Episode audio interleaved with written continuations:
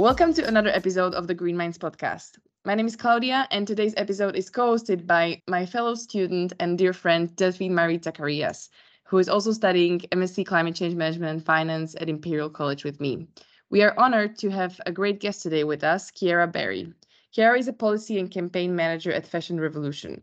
She co-leads the Good, Good Clothes Fair Pay campaign, which is the biggest European campaign on living wages in the fashion industry ever. We're going to talk about this, of course. The Good Clothes Fair, cam- Fair Pay campaign demands groundbreaking living wage legislation at EU level for garment, textile, and footwear workers worldwide. Ciara is also an author and lead researcher at the Global Fashion Transparency Index, an annual report ranking fashion brands on disclosure of their human rights and environmental policies, practices, and impacts. Ciara is interested in the accessibility of sustainable consumption and the intersection of environmental and social justice, and also passionate about gender equality, female empowerment in fashion supply chain, which are major employer of women globally. Welcome, Ciara. Thank you. That's a great intro. I feel like I don't even need to introduce myself. You've done it for me. That's very flattering. Thank you. of course. And I'd also like to welcome Delphine, who um, actually led Berlin's Fashion Revolution Ambassador Group last year and is also one of the biggest fashion inspos I know. Hi, Delphine, and thank you for joining us. Thank you, Claudia, for letting me co host this podcast episode. I was really looking forward to this. Yes, same. So, although I already introduced you a bit, Ciara, um, why don't you please tell us a bit more about yourself and mostly what led you to uh, working at Fashion Revolution? What was your journey? And maybe also a bit about what Fashion Revolution is and what you do. Yeah, I mean, lots of questions there. So, yeah, thanks so much for having me. It's a real pleasure to be on. And of course, um, I think we've got three fashion revolutionaries here in this interview. But yeah, as you've mentioned, I wanted to plug Delphine and all the work she did in our FR Germany team. Um, so, Fashion Revolution is the world's biggest fashion activism movement. So, we were formed nearly 10 years ago now in the tragic wake of the Rana Plaza collapse which you may or may not have heard about, your listeners may or may not have heard about, but it was um, a really tragic preventable accident where um, a mixed use building which housed garment factories as well as some other businesses collapsed in what was a completely preventable accident. Over a thousand people, mainly young women of colour, were killed and um, thousands more received injuries.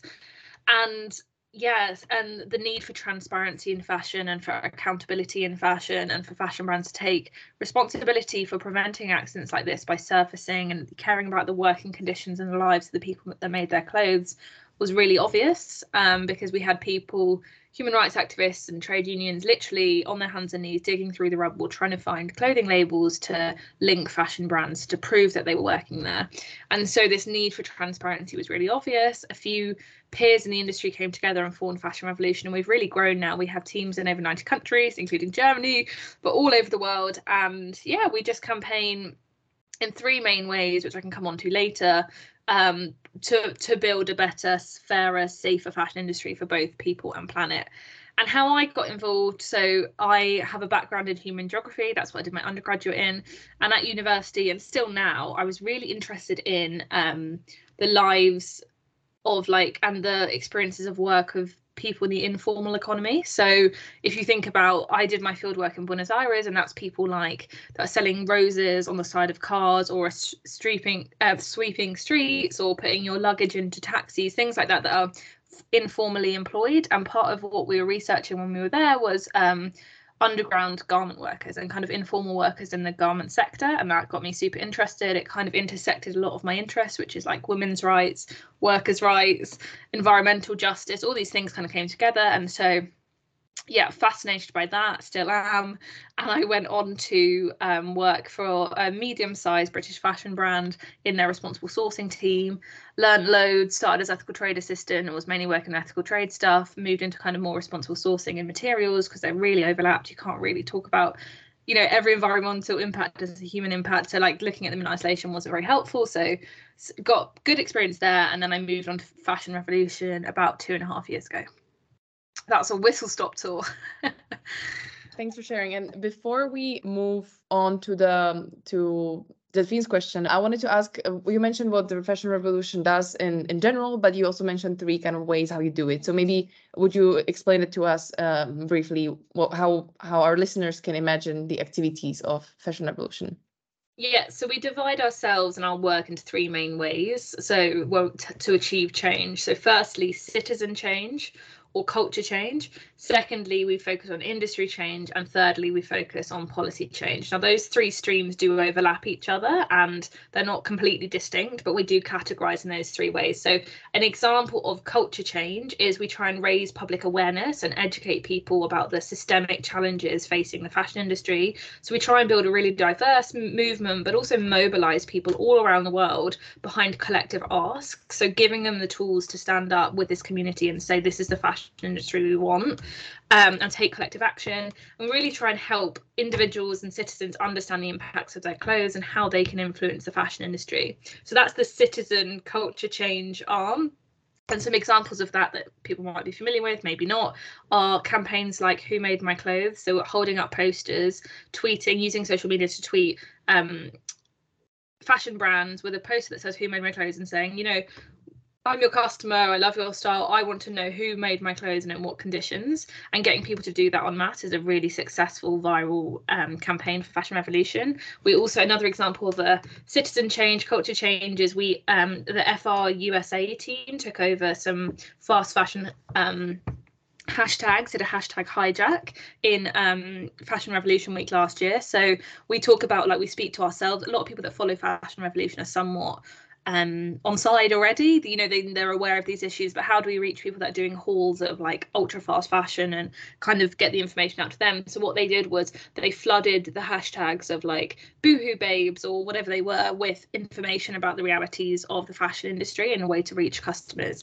So that's one way citizen culture change. The second way is industry change, and we mainly do this through um, research. So you spoke about before the Fashion Transparency Index, which is our landmark piece of research research that we produce annually. So in that we rank, review and rank 250 of the world's biggest fashion brands and retailers across a really wide range of, of transparency of a really wide range of environmental, social and governance issues and we rank them against each other. We put it in the public domain, and they care about their ranking and where they rank next to others because investors use this information as well as like it gets a lot of press attention.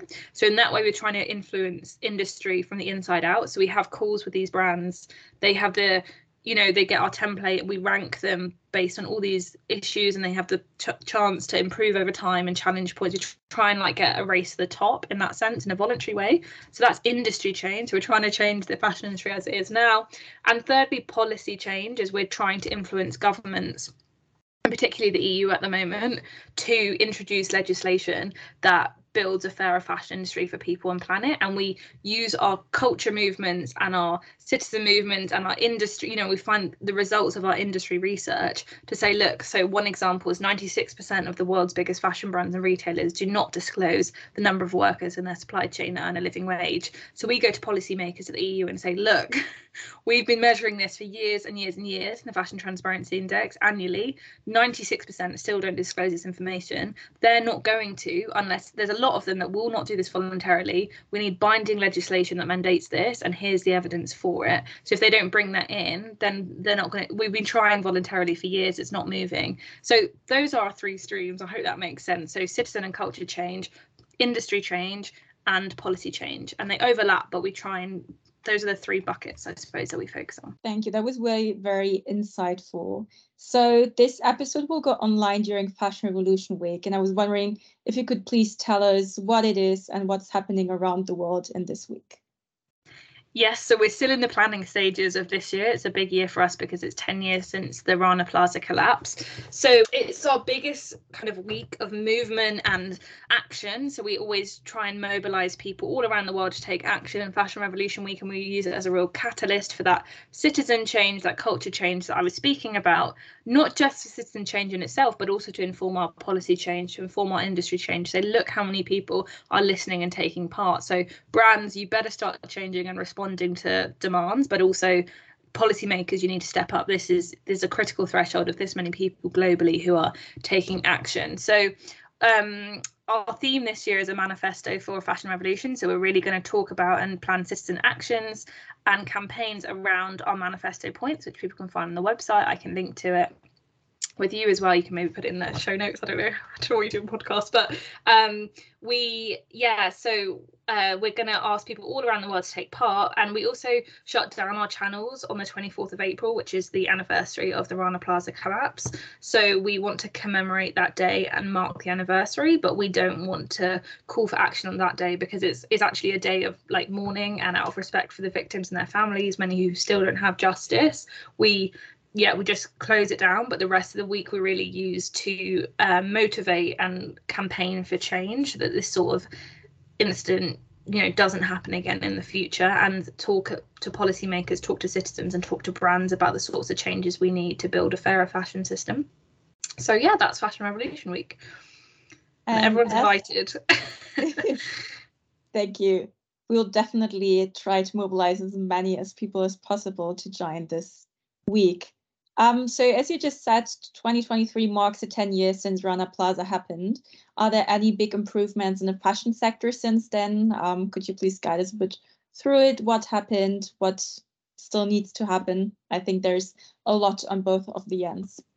Yeah, so I think it's really important to firstly acknowledge the improvements that have been made and who they've been led by. So particularly international trade unions, the trade union movement, which is obviously made up of workers and represents workers, have been at the absolute forefront of pushing through some really big improvements, particularly in Bangladesh. So the main way that it's changed and the big improvement that's been very hard for and hard won by the trade unions movement, civil society, and others. There are a lot of stakeholders involved in this. Is something called the International Accord, um, and again, I can provide a link to it. It's quite a a big topic, and I'm not an expert on the Accord, although I, I do touch on it in my work. But it's the, um, the it's first of its kind binding legislation on garment worker health and safety, and it was a landmark kind of agreement between trade unions, brands, fashion brands, and suppliers, so the factory owners, um, that give workers protections in a way that just has hasn't ever been done before or since. The international accord has be, was a five-year plan that was renewed after again a lot of campaigning and very hard fought by civil society and trade unions.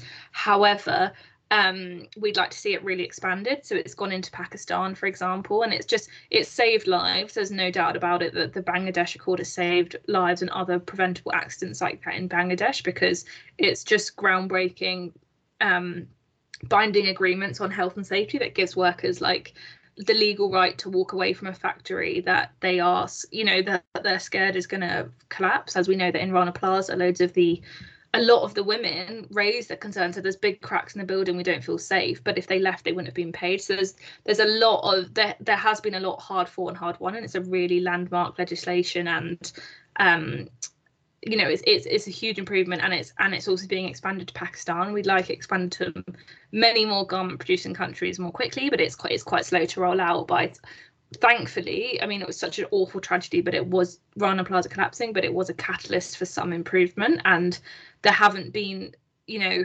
um, factory collapses on that scale in Bangladesh since, and that is in in huge thanks to the Accord.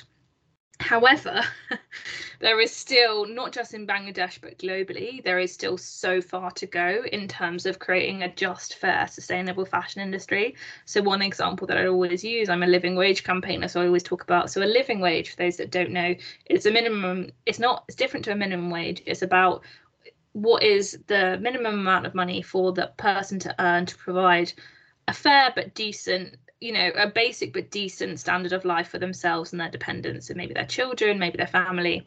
And it's um yes yeah, so it's not a high wage but it's a, a, decent basic standard of living to cover things like housing food healthcare and so on. And 96 you know the fashion industry is built on poverty pay and that really hasn't improved. And in, in some cases it's actually gone backwards in the last decade. So for example over covid we saw wage theft and wage loss um, on a massive scale. So um, most of the people that make our clothes are still not earning living wages. They are, you know, that just 96% of the world's biggest brands and retailers won't disclose how many workers in their supply chain are earning living wage. And let me tell you, if there were workers earning a living wage, they'd tell you about it. So that so that is somewhere that I'd really like to see improvement is on living wages, but also the hard fought, hard won improvements in worker health and safety of the Accord in Bangladesh and Pakistan, I'd love to see that expanded. Thank you very much for this overview. Um, you already mentioned um, very very important things that you spoke about. Let's unpack them one by one. Uh, but I would like to combine what you just described about the difference between kind of the minimum wage and the fair living wage with actually your work. Uh, so as I mentioned, you lead the Good Clothes Fair Paying campaign, right? And this one um, is kind of aimed at addressing this question. And I have this one interesting statistics to add here that um, that is a, it has been estimated that kind of ensuring a payment of a fair living wages uh, for workers, this was in Australian clothing supply chains, but that's just like one case study, would increase the retail cost of an item, so the purchase price for us as consumers, by 1%. So that would be 10 cents on the $10 t-shirt. Mm, I don't know if, if, if you agree with this kind of, this was just one case study but by Oxfam, but just going back to my question, um, can you please guide us through this campaign that you're co-leading and uh, kind of what the end goal and the ideal situation with this would be? Yeah, so what I'll do is I'll take you through the campaign first and then I'll address that question because it's a really good one and it's one that comes up a lot when I speak about the campaign. So, just for context for your listeners, most of the people who make our clothes earn so little that they are trapped in poverty. These workers are mainly women and they earn on average about 45 to 47% less than, than they need to provide for themselves and their families. So, despite working really grueling hours, most cannot afford to do things like put healthy food on the table, live in adequate, safe housing, access healthcare, and some even struggle to send their children to school. Uh, I'll go into this later because I think it would be too big an answer for this. But poverty is obviously a bad enough um, hardship in and of itself, but it also contributes to lots of other risks. So it's not just poverty; it's lots of other problems too. And the fashion industry, this is not these poverty wages are not like oh they're just an unfortunate outcome and there's no other way. It's not that there's not money in fashion. In fact the fashion industry is extremely wealthy but the wealth is concentrated in the hands of a few. So oxfam research again big up oxfam i'm glad you brought those up. Um, they show that it takes just four days for the ceo of the one of the world's largest fashion brands to earn what a garment worker in Bangladesh will earn in her entire lifetime. So this is the level of inequality and exploitation that's going on and for too long for decades brands have promised to do the right thing in a voluntary capacity. So they you know they've said they don't need legislation on it. But the truth is they haven't. Progress is so slow. And in, as i mentioned in some cases going backwards that we just can't wait for voluntary measures anymore. And that's why we set up the good clothes fair pay campaign to call on the European Commission to introduce EU legislation on living wages for garment workers worldwide. So it would apply to any brand selling their clothes into the EU market because we think also it's really important that rather than just put pressure on garment producing countries who might be really reliant on garment production in their GDP and like as part you know it's not just up to them to legislate but actually the EU is the single biggest consumers of clothes in the world we as consumers creating the demand, we are the ones that also have joint responsibility for the workers who make our clothes. Um, so yeah, we have used a mechanism called an ECI, which is the European Citizens Initiative, and it's a long, boring, bureaucratic method at EU level. But what I will tell you is it's very complex. I learned a lot about EU law because I don't have a law background, but um, if we collect 1 million EU signatures within 12 months, the European Commission has to consider our legal proposal, have a plenary or debate on it, and formally respond. So, if any of your listeners have an EU passport, no matter where they live, so for example, I have an Irish passport, I live in London, I can still sign. Do go to goodclothesfairpay.eu to sign. Um, so, yeah, just to come back to your earlier question about um, the the price, I think that's so critical because I want to build solidarity in this campaign between the people who wear our clothes and the people who make our clothes. They're both disproportionately, I mean, men do wear clothes too, but the biggest consumers of clothes are women globally. The biggest producers of clothes are women globally. And actually, there quite can be quite big parallels and similarities between in-work poverty of the people who buy our clothes and are exploited through systems like buy now, pay later, and really aggressive marketing and AI and really successful. You know, it's very hard on TikTok hauls and things. They can really do quite aggressive marketing to people and kind of sell them the dream. If you buy these clothes you'll feel better playing on insecurities. But also the, of course the women who make our clothes are, are in poverty and not always safe in work and they're in hard situations as well and i think it's really important to know that like the, the, wage costs make up such such a marginal percentage of the overall price of your clothes even if your clothes are relatively cheap. So you talked about a 10 pound or a 10 euro t-shirt. That is it's, it's right that labor costs are about 1 to 3 percent. So even if they doubled overnight you're talking like you said on a 10 ten dollar t-shirt, ten euro. I don't know, I'm mixing up my currencies here, but whatever that you know. So let's say ten euro. You're talking about ten cents more. And what I would say is as well that is if 100%. So let's say for for most people, paying ten cent more is worth it if they know the life of the person that make their clothes is lifted out of poverty and is paid fairly. I think we can all justify ten cents more. But if but actually we're in a cost of living crisis. As a lot of consumers are themselves in work poverty or otherwise.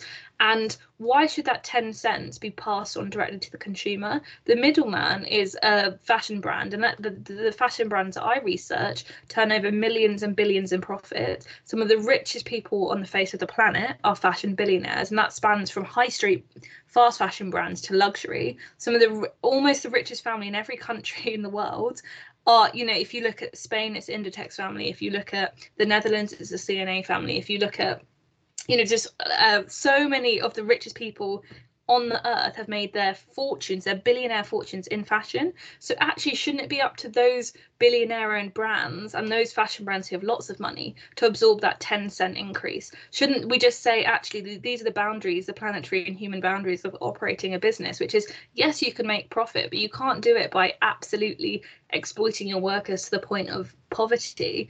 And so they could still afford to pass on that t shirt at £10 and accept the 10 the 10p increase. So I've really mixed up my currencies, but do you see what I'm saying? The 1% they could swallow that cost and not pass it on to consumers at all. But even if 100% of the increased cost was passed on to consumers, please don't think you're I think it's such a myth that like sustainable fashion is so inaccessible and like it's so expensive. And I do understand people's genuine concerns in a cost of living crisis of another basic item like clothing going up massively, but that doesn't have to be the case these brands can absorb the cost, or if they're passed on entirely to consumers, they are a tiny fraction of the overall cost of your clothes. And it's really important to for people to know that.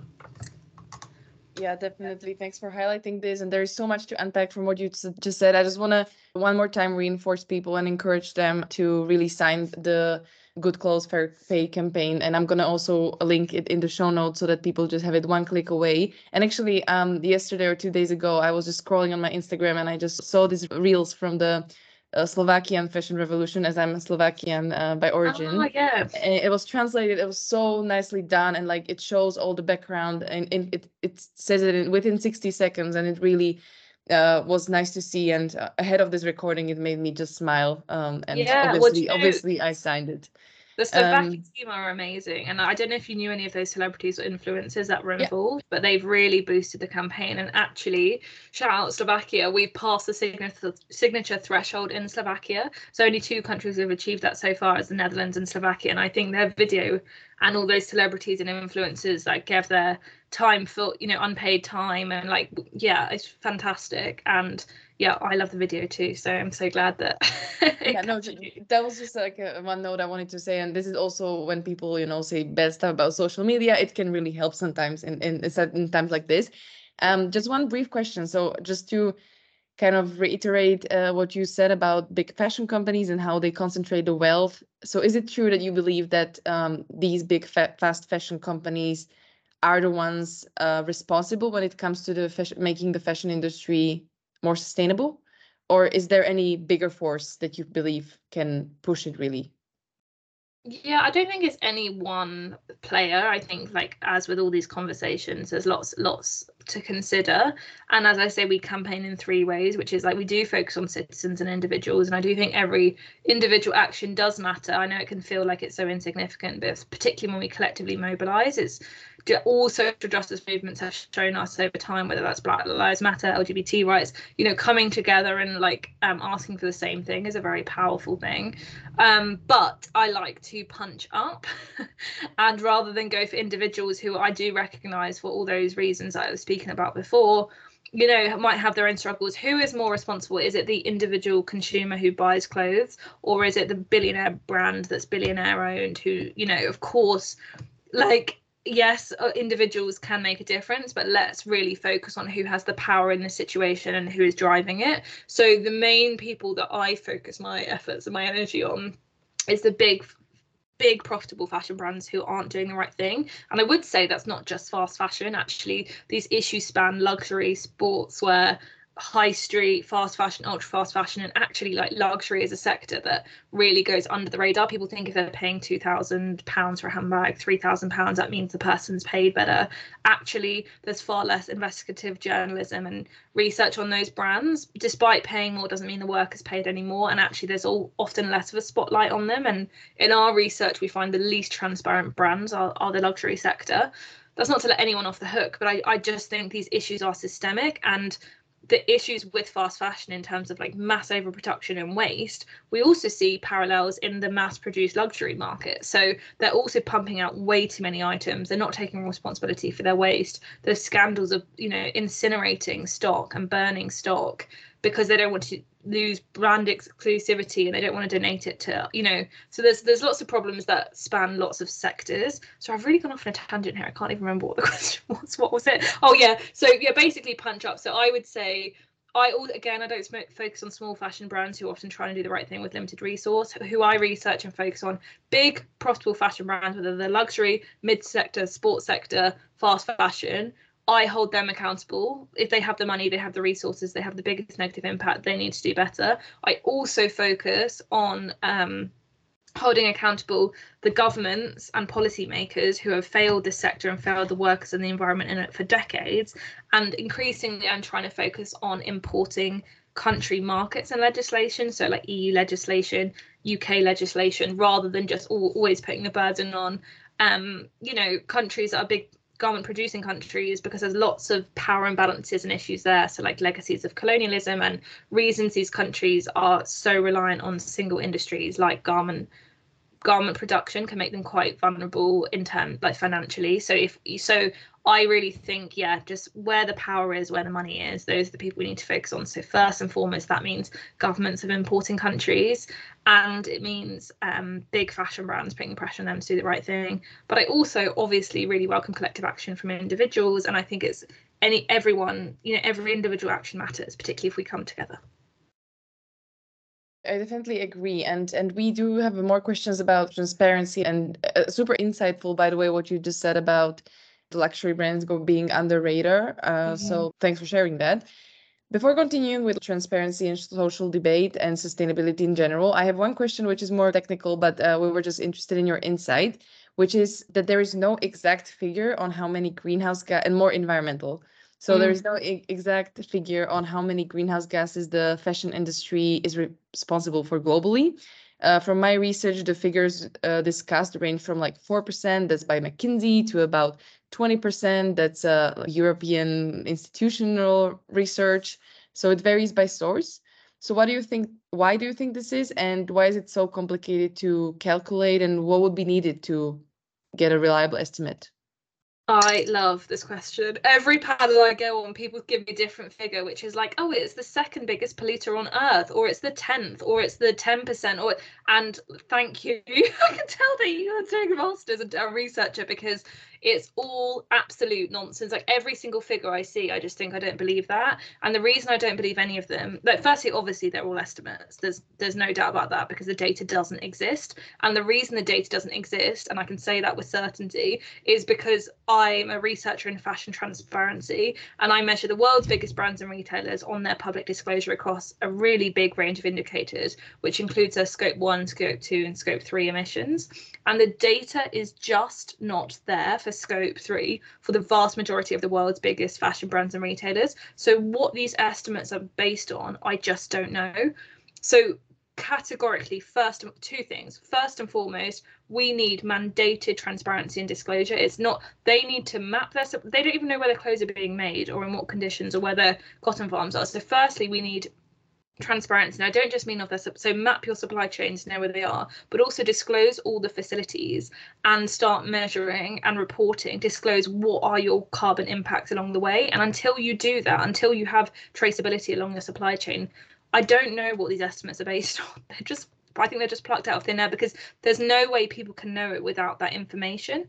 And also, the nature of fashion supply chains means that it's not like I'm going to make up some fashion brands. They're called A and B. It's not like A has a factory that produces clothes for it and B has a factory that produces clothes for it.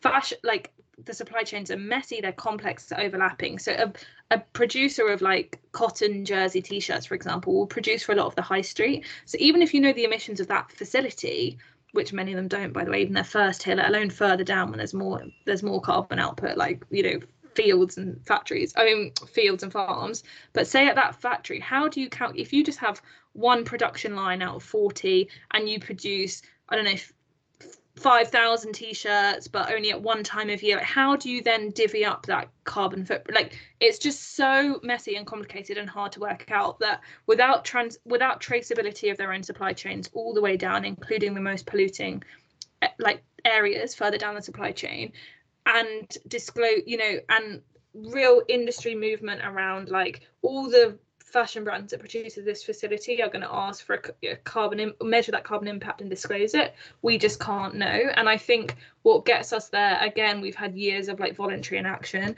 And you know some brands are trying but it's very hard in mixed facilities to do this in a meaningful way unless all players you know we need legislation to kind of move everyone at the same time so that they are suppliers for the same thing rather than you know each wanting a different measurement on water on carbon on whatever it is for their sustainability report. We need really standardized reporting and disclosure. And so that comes with transparency legislation and them enforcing that. So without the transparency, we'll never know the carbon footprint of the fashion industry. Like so many brands we speak to don't even know where their clothes are made at like the factory level, let alone further down. So it's impossible. Like there just isn't the data there to calculate it. So that's what we need is like enhanced traceability, transparency requirements where they have to disclose each stage and disclose the kind of outputs. Measure you know my colleague she always says that like she used to be an environmental auditor for the food industry and it's just so different. Like she would go to a factory and that factory would only produce i don't know ketchup for heinz say and that's the only thing. So you knew that you could measure the the you could measure greenhouse gas emissions at that facility in terms of you looked you know you have a sustainability manager of that site who measures what energy you're using what energy is coming in and out. And you know all of that is part of heinz's overall footprint. It's very difficult and different in the fashion industry but considering there aren't even people capturing that data at first tier level let alone further down these brands have absolutely no idea what their fashion is. So we know it's huge but we just don't know how big it is. And i don't really believe any of the estimates because the trans i just don't know what they're based on because there's just no transparency. If brands literally don't know where their clothes are made at tier one let alone further down they don't know where the cotton is coming, what farm their cotton is coming from how can they possibly estimate their overall carbon footprint in a way that's like in any way accurate? So coming back to the global fashion transparency index mm-hmm. could you please explain a bit the data inputs and calculation? Because you just said that literally there is not a lot of data for many of the companies. And could you please also let us know what it means for a company to have a high score in this fashion transparency index? And would this mean that they're kind of like a good company? Mm-hmm. So, no. so, basically, what the fashion transparency index measures is public disclosure against a range 246 i think indicators that cover environmental social and governance indicators. So do you disclose the names and addresses of the factories where your clothes are made? Do you disclose the names and addresses of the farms where your raw materials are grown? Does it uh, we cannot verify that data. Like we just can't it's far beyond the scope of the research to actually, you know, if one fashion brand has 2,600 first tier suppliers, we cannot possibly verify. They say they're making in this facility, this factory. We are not eyes and ears on the ground. We can't verify that. But what we can, we can, so we're only um, saying is do they disclose what they claim to be their factories, their names and addresses? Do they disclose their farms and fields? And we want that information to be used. So first, why why transparency? Then we use it because it can um, enable scrutiny. So experts on the ground, whether that's trade unions, workers groups, human rights groups, can use that information to hold the brand to account. So let's say they claim they work in one facility and there's a an issue there, a Rana Plaza collapse or a gender-based violence case, if on their website they claim to work in that facility, those trade unions can go to that fashion brand and say, you you say publicly that you work here, you need to help us to address it. So what we don't measure is we don't verify the information and we also don't pass comment on good or bad. So we can't say that's a good facility that's a good factory or that's a bad factory. We're only trying to incentivize them to publicly disclose so that people on the ground experts can verify. And that's not just on supply chain data but it's also on things like child labor i mean just so many different issues like are you disclosing your carbon footprint? Are you disclosing your water footprint? Are you disclosing at all these different levels? We're not commenting whether they're good or bad so people could get the points by being transparent about their factory list doesn't mean the factories where they're making are good, but it does make them more accountable for in improving and just if something goes wrong or the for the workers and the environment along the way the more transparent they are the more accountable they are and we've seen that's a really uh, useful lever for like positive change was that the whole question i can't remember the first bit I think that has been answered very greatly. Thank you so okay. much. So coming uh, bit to the side of individual consumers and their purchase decisions.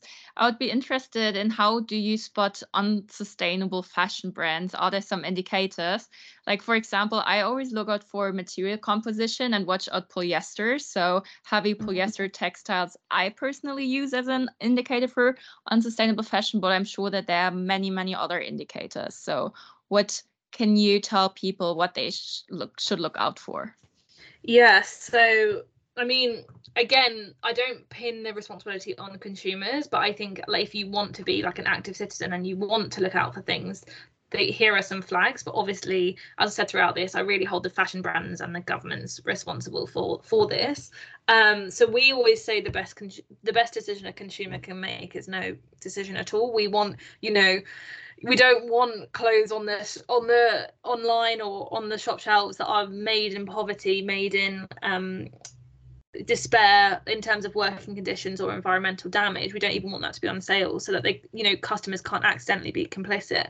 But um, it's very difficult with material mix because I agree that polyester has its big challenges and it's it's one of the worst materials whether it's recycled or virgin um, oil or polyester that's going into it. But what people don't know, I mean, it's just so complex because that releases microfibers into the seas or oceans, but so do natural fibers. And natural fibers do as well. like often you could buy a natural fiber, but the um, chemicals used to process it are like forever chemicals they're called and they are themselves synthetic so it might be a natural material but they bind to the um, fibers and the microfibers so they will also stay in rivers for years and we have research on this but also the natural fibers like cotton there's been horrendous human rights abuses in cotton supply chains and also leather. So uh, it might be better environmentally in some ways like some people you know like you might think oh leather will break down because it's natural. Well not if it's coated in forever chemicals and it might you might have cleared the amazon rainforest to kind of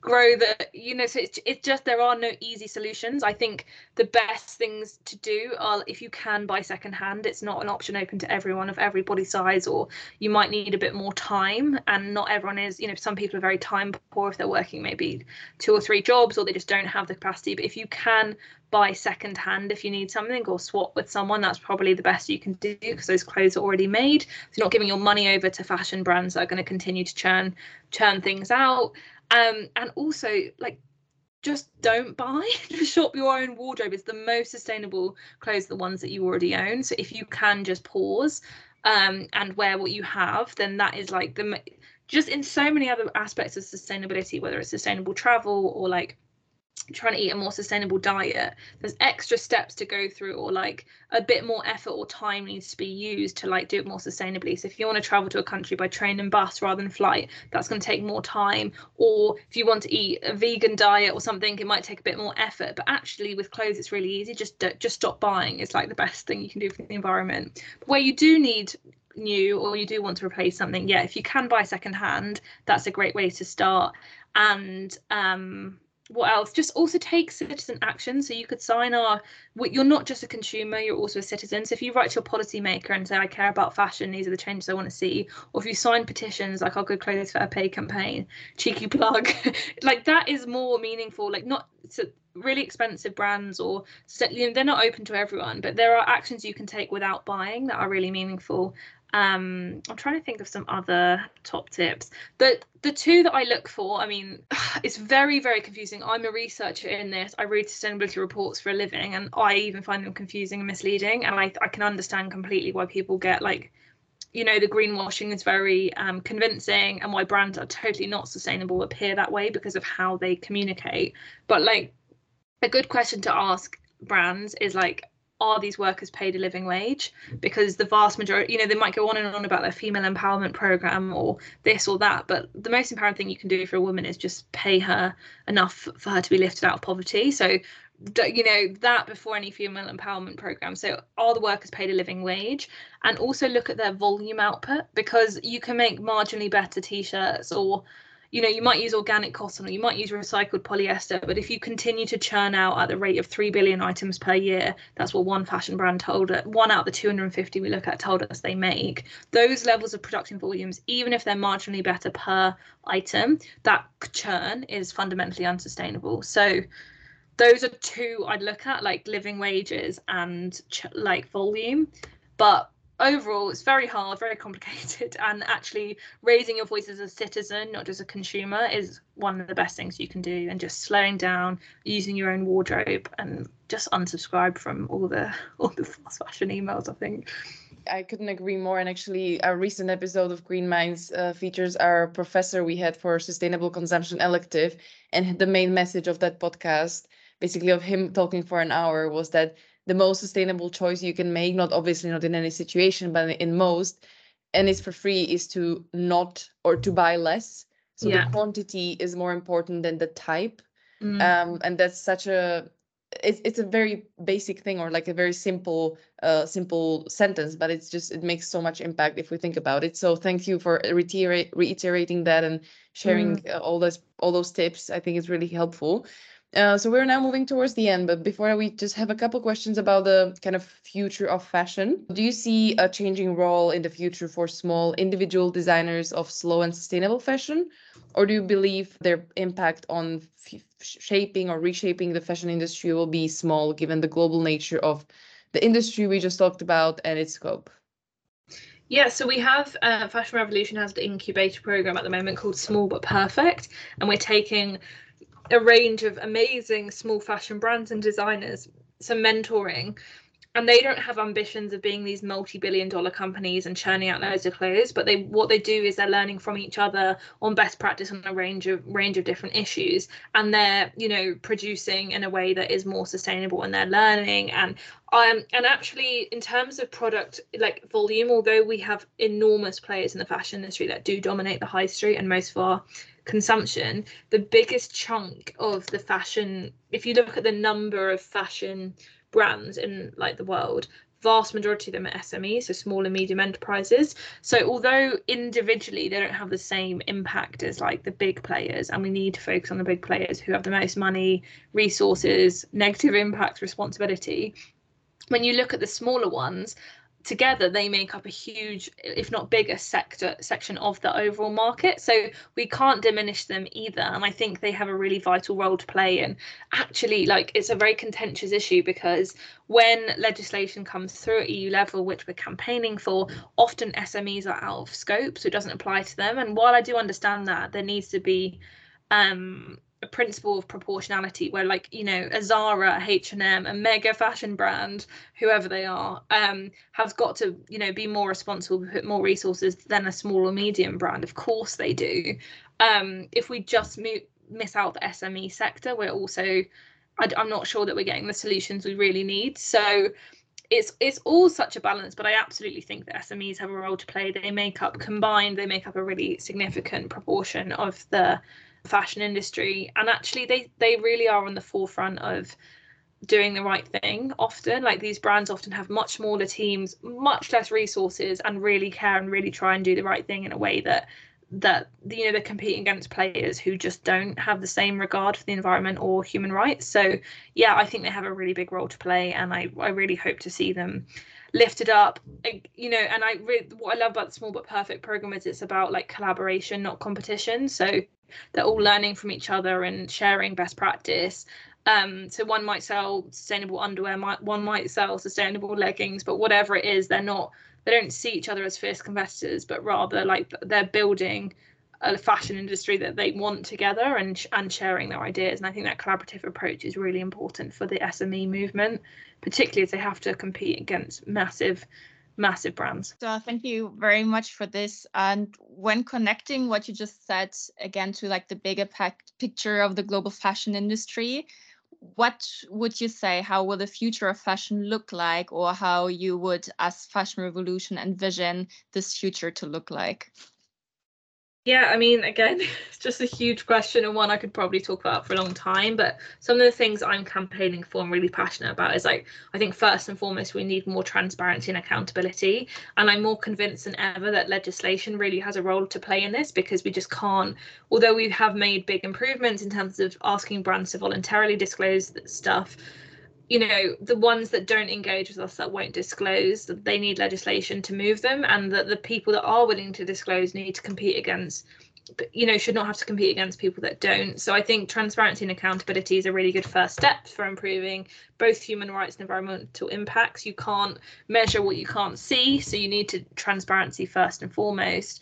And then i'd love to see improvements on issues like living wages. So I think achieving worker justice often goes hand in hand with climate justice. They're not in competition with each other. So, an example is if you pay workers a living wage, that's one of the most effective ways we have to slow down the fashion industry and therefore produce less items. Because for you know years, suppliers have been pressured to produce more and more clothes in less time and for less money. But if we pay people living wages, we're going to slow down the fashion industry, reduce the output, so reduce the waste, reduce the environmental impacts, but also achieve worker justice. So yeah, that's what I'd say is I see worker justice and climate justice also going hand in hand. And when you improve one, you often improve the other. Thank you very much for sharing this. And I think this very much applies to more industries and uh, like the climate change debate in general so now I have my last question, which I always ask our guests in this podcast about, um, like, you know, in general, when they are interested in